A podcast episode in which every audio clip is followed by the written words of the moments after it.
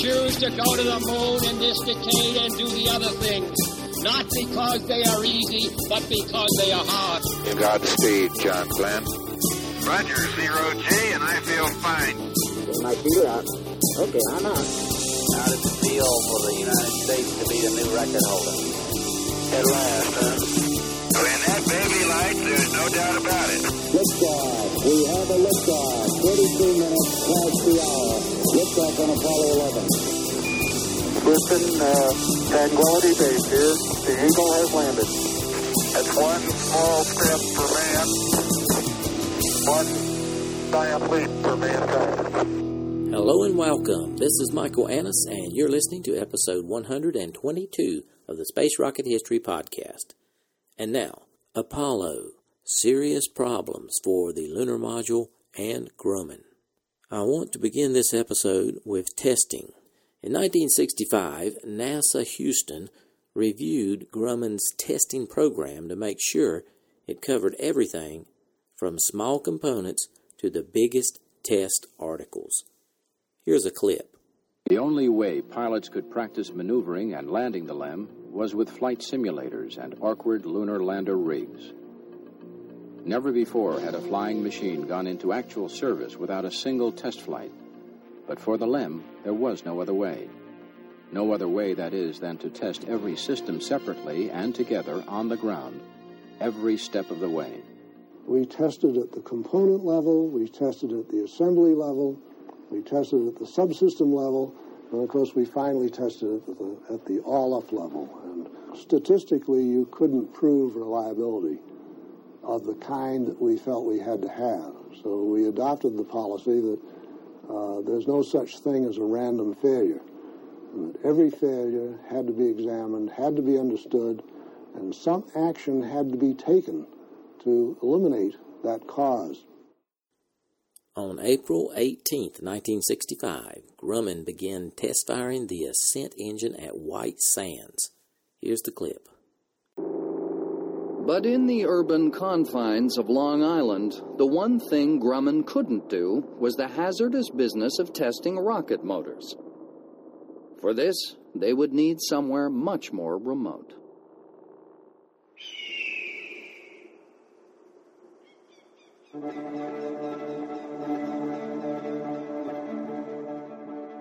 In the early 1960s, the company went to White Sands in New Mexico.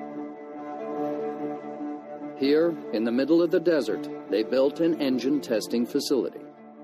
Lynn Radcliffe was the first manager. When I came aboard that first day, I knew absolutely nothing about rocketry. It was almost as though I had walked into a foreign country.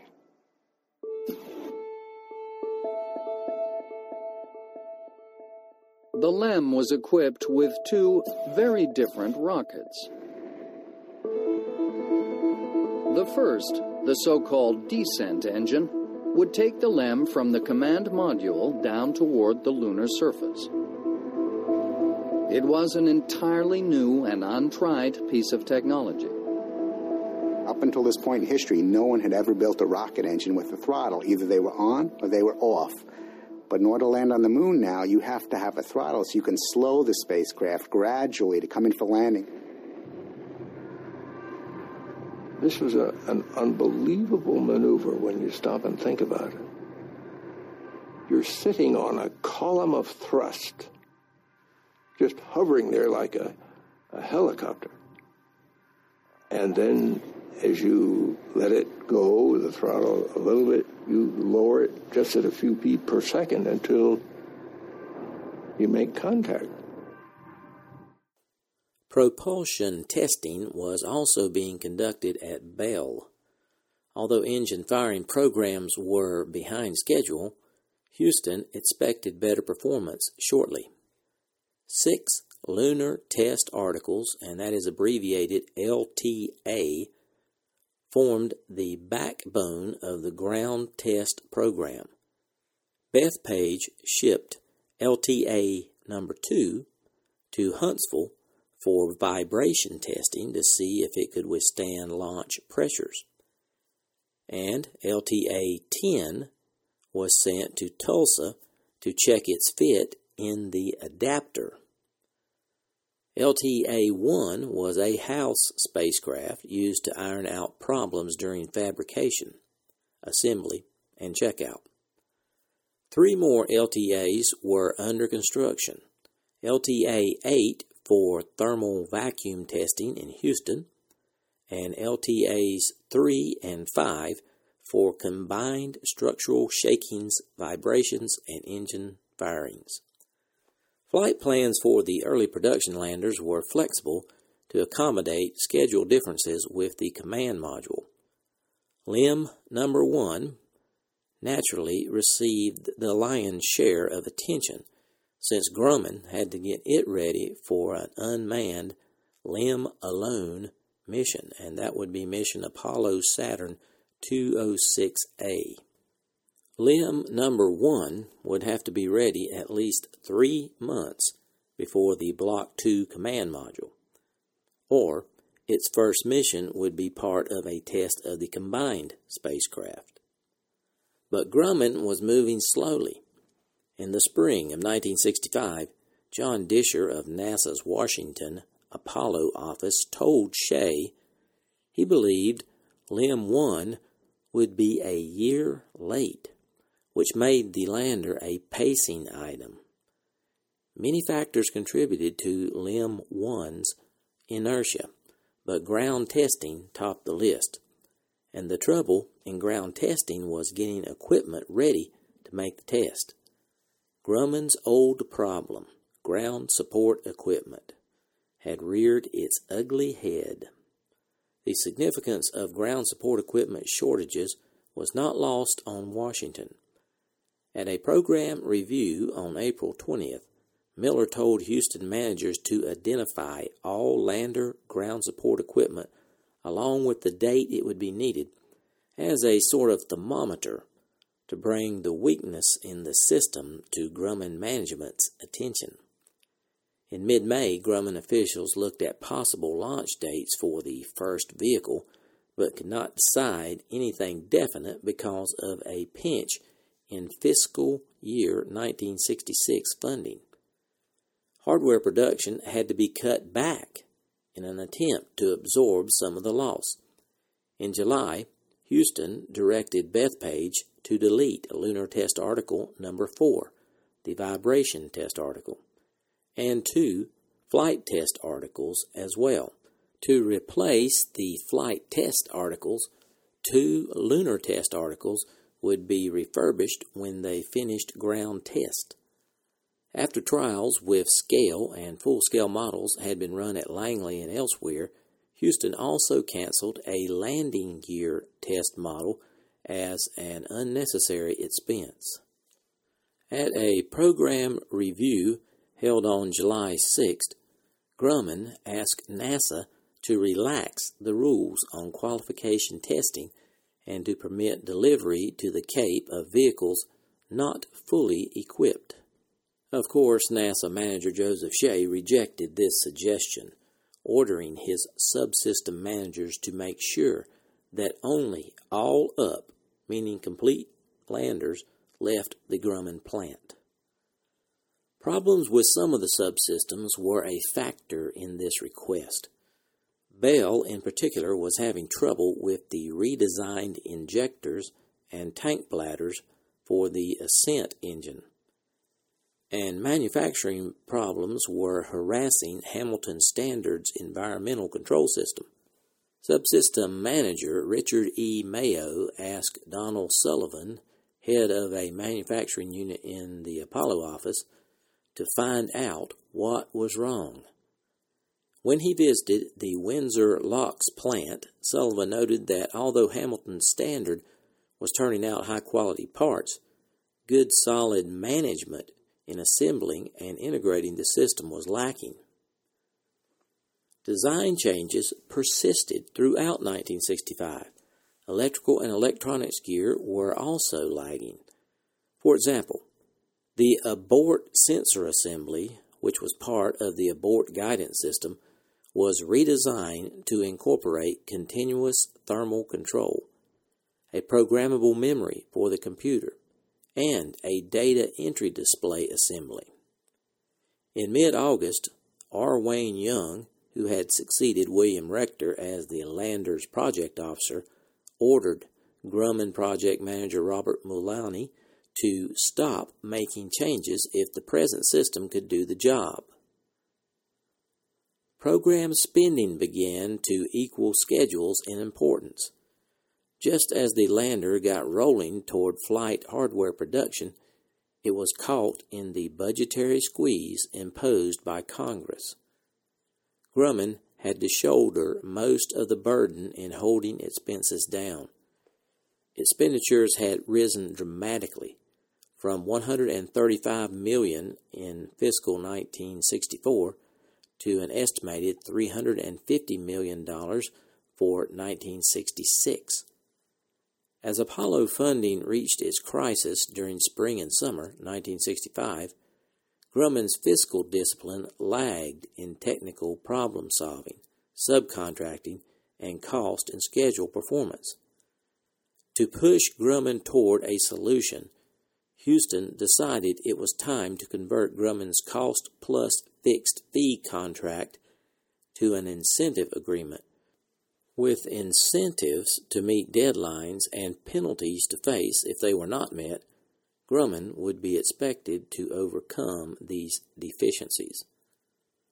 The drive for incentive contracting had started in Washington in 1962 when NASA Associate Administrator Robert Seamans and John H. Rubel of the Department of Defense discussed the possibility of converting NASA contracts. The Defense Department had called for incentive contracting whenever possible for quite some time. However, the use of incentives rather than a fixed fee was a turnabout in government dealings with industry, and as such it was controversial.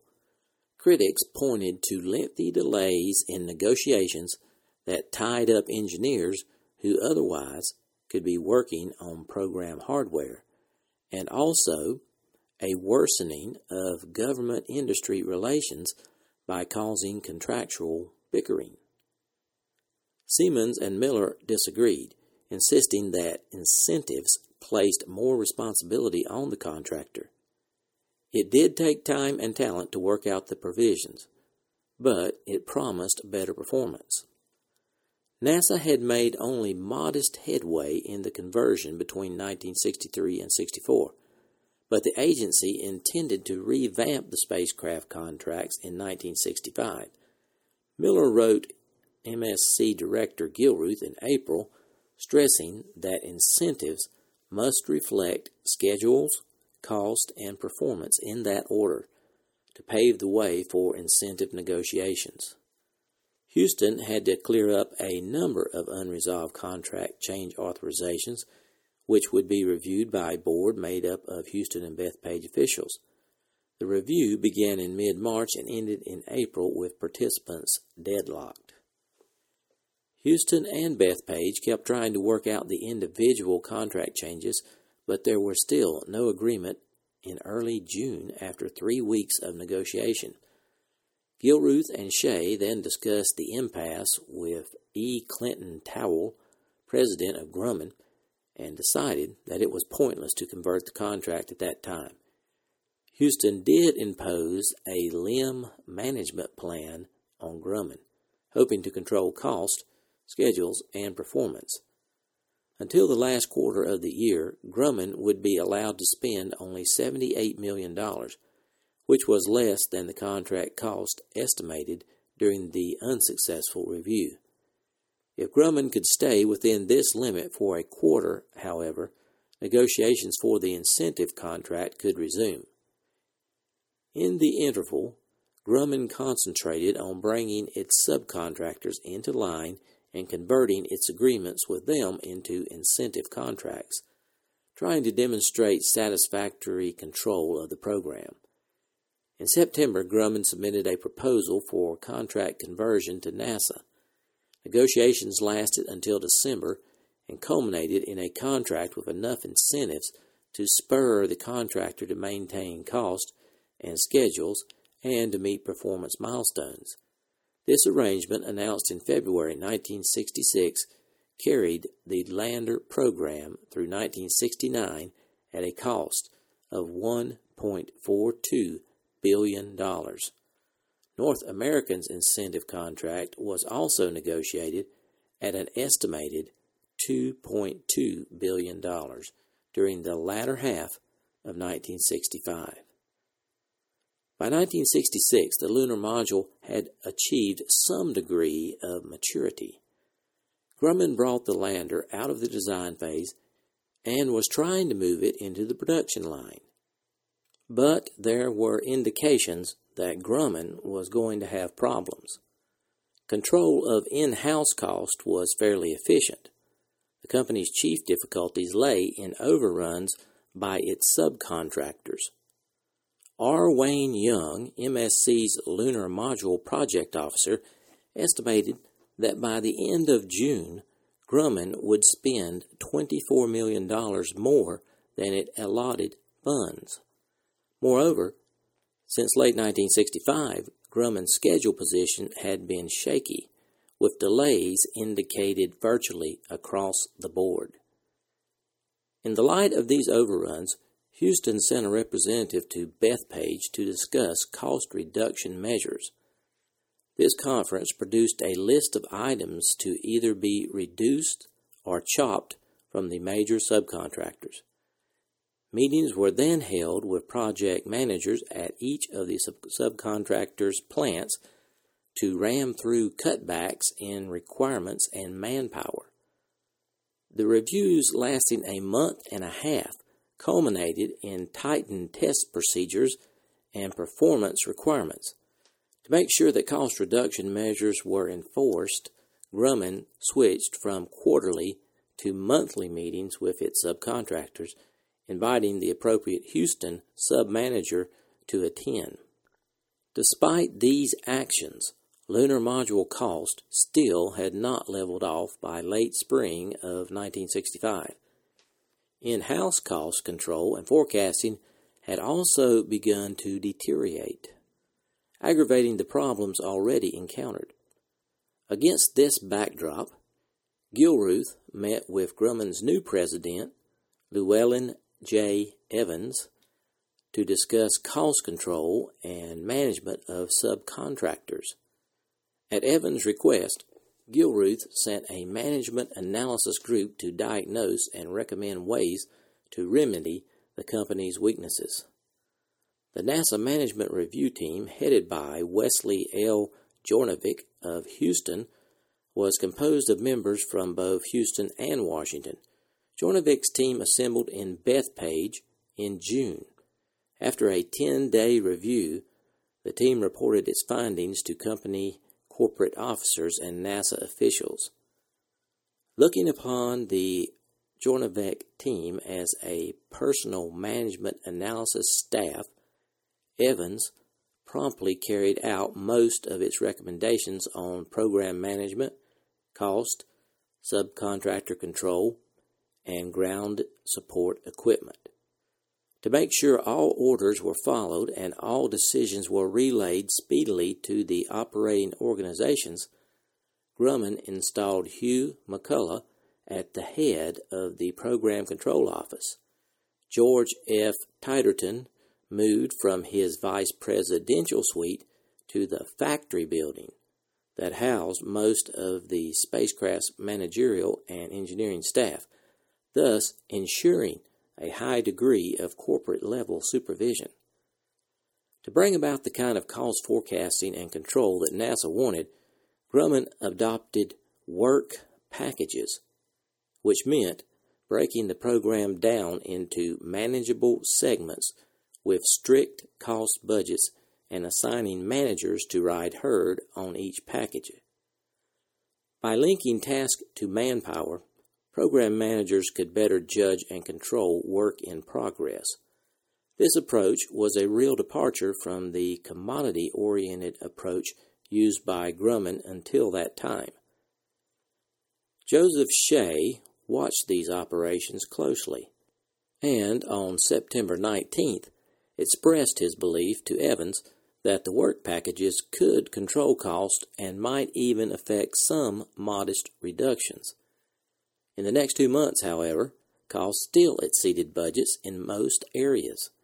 Shea warned Titterton on November 18th unless discipline were enforced, the work packages could turn into so many worthless scraps of paper rather than effective management tools. Hjornevik's team also discovered that no one person had been assigned responsibility for overall subcontract supervision. As a result, this whole area suffered from splintered authority.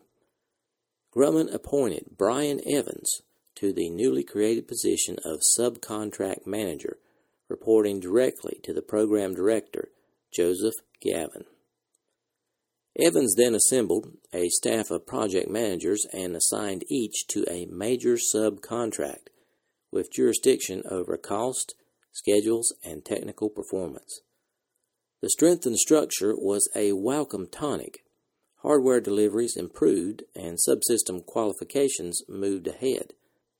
Titterton also instituted quarterly meetings with presidents of the major subcontractor firms similar to those held by Miller for NASA's prime Apollo contractors. The weakness in ground checkout equipment, which had been a millstone around Grumman's neck since the early days of the program, had developed because Grumman leaders simply had not recognized the immensity of the task. In February of 1966, Phillips pointed out to Shea that this equipment had paced the start of the propulsion system testing at White Sands. It had hampered in house activity at Bethpage, and it threatened to delay operational readiness of checkout and launch facilities at the Kennedy Space Center. Shea replied that Grumman had put checkout equipment engineering and manufacturing on a 56 hour work week and was adding more manpower to the job.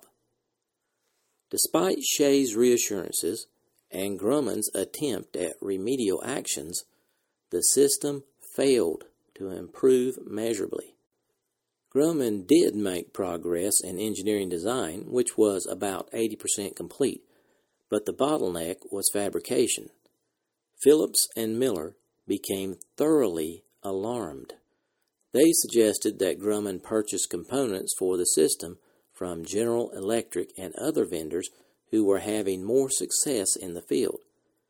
Subsequently, Grumman did put a variety of ground support items up for competitive bid. Back at Bethpage, the Hjornevik team was having difficulty in assessing the ground support equipment problem due to the fact that Grumman did not have a coordinated plan. The team suggested that Grumman devote more attention to specific areas, such as deadlines for drawing releases, an intensified production effort, and a daily status review by program management. Llewellyn Evans named John Corson to oversee ground support equipment manufacturing and set aside a separate building for the fabrication workers whose numbers had grown considerably. Procurement was also strengthened, with Robert Brader heading a staff of a dozen purchasing people, and finally, a ground support equipment command post was established to track day to day progress. Actions at Bethpage were complemented by moves in Houston. In mid July, Wayne Young appointed a team to meet with Grumman every month to assess status and tackle problems. At the end of summer, with the last Gemini flight scheduled before the end of the year, Charles Mathews and William Lee shipped some surplus Gemini checkout items to Bethpage. Collectively, these measures brought a dramatic turnaround in Grumman's checkout equipment progress. As Gavin later observed, quote, the tide was turned in midsummer we were effectively on schedule in mid October. Successfully overhauling management practices and fighting rising costs were commendable accomplishments, but the lunar module faced problems in other areas that were equally dangerous to Apollo. North American and the command module had been the big technical concern during 1965. Joseph Shea was determined that the lunar lander not follow in the footsteps of the Apollo command module. Echoing Shea's sentiments, William Lee commented that Apollo would be in deep trouble if the lunar module followed the pattern of Gemini and the command module. You may recall from previous lunar module episodes there was a big question on radar versus optical tracking. In mid 1966, a significant hurdle was vaulted when the final decision of the radar optical tracker question was made. This was the lander's last subsystem to be settled. Engineers in the Manned Spacecraft Center, Apollo's office, and in Robert E. Duncan's Guidance and Control Division had promoted a contest that pitted the radar against the optical tracker, and performance trials took place in the spring of 1966.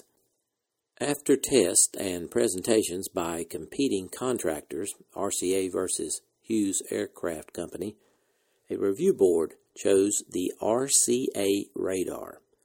Although both systems could be developed within the same time and both cost $14 million, the radar had more operational flexibility than the less versatile tracker. The radar was heavier, but the weight had little influence on the choice because of Grumman's weight reduction program of the previous year. Perhaps the decisive factor in the selection was the outspoken preference of the astronauts. When asked by Duncan to support the contest, Deke Slayton stated forthrightly, quote, The question is not which system can be manufactured, packaged, and qualified as flight hardware at the earliest date. It is which design is most operationally suited to accomplish the lunar mission.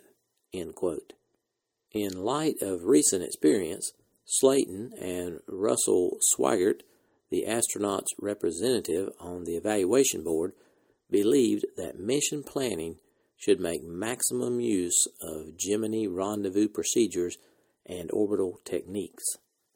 They said this should include, quote, an independent onboard source of range and rate information with accuracy on the order of that provided by the existing LEM rendezvous radar. End quote.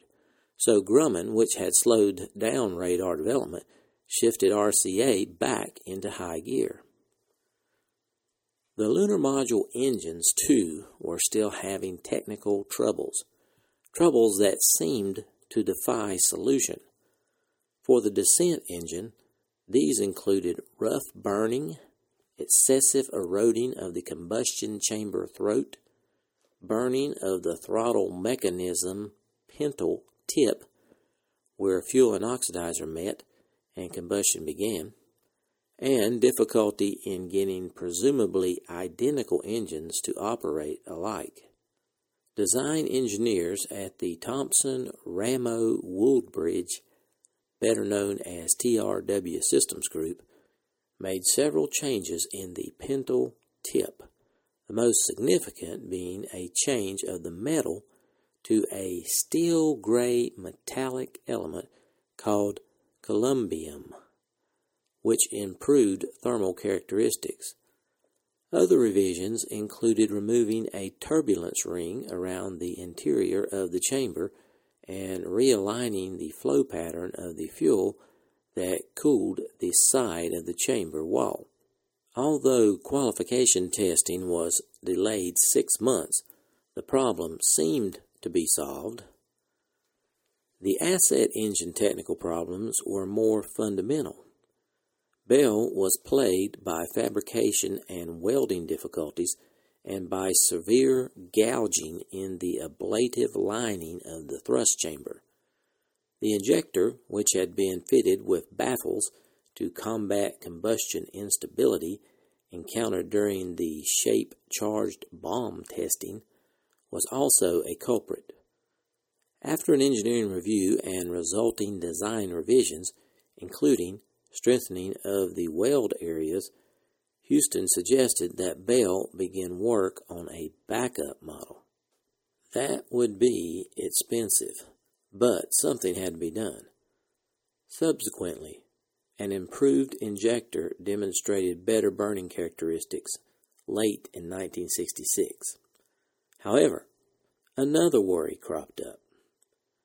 At a Manned Spacecraft Center senior staff meeting on November 4th, Max Faget reported two instances of unstable combustion.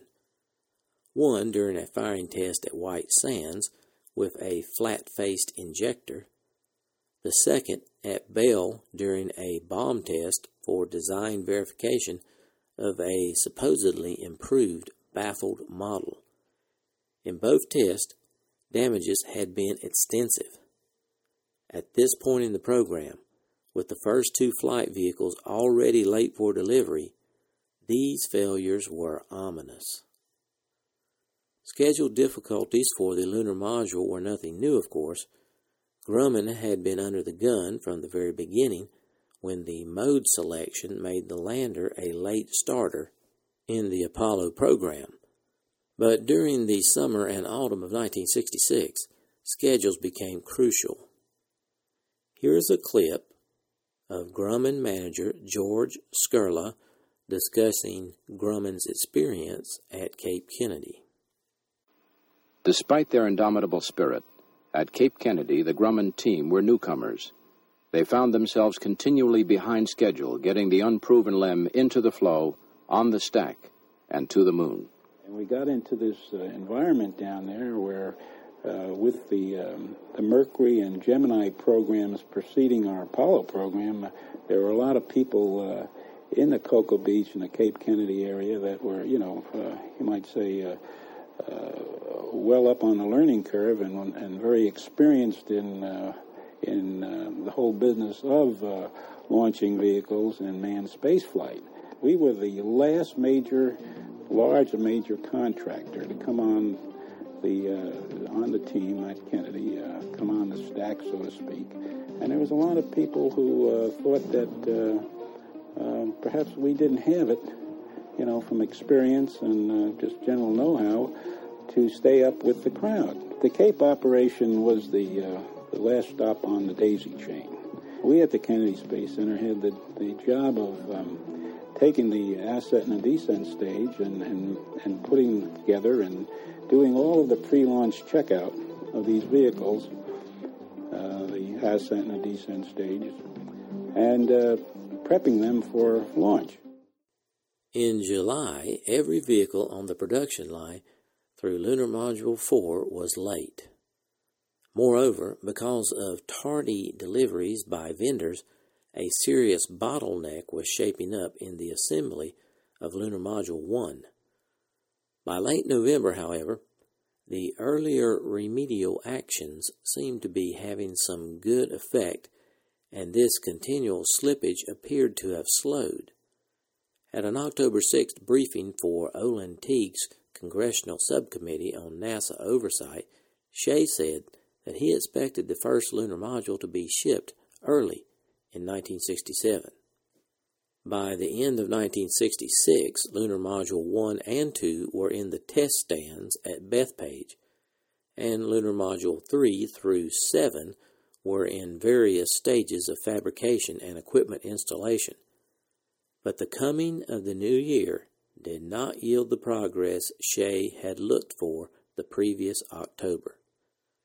Toward the end of January 1967, it was revealed that Lunar Module 1 would not reach the Cape in February as expected. In short, the moon landing might be delayed because the lander was not ready. But the mission planners could not wait for the Apollo engineers to iron out all the problems. They had to plan for a landing in 1969 and hope that the hardware would catch up with them.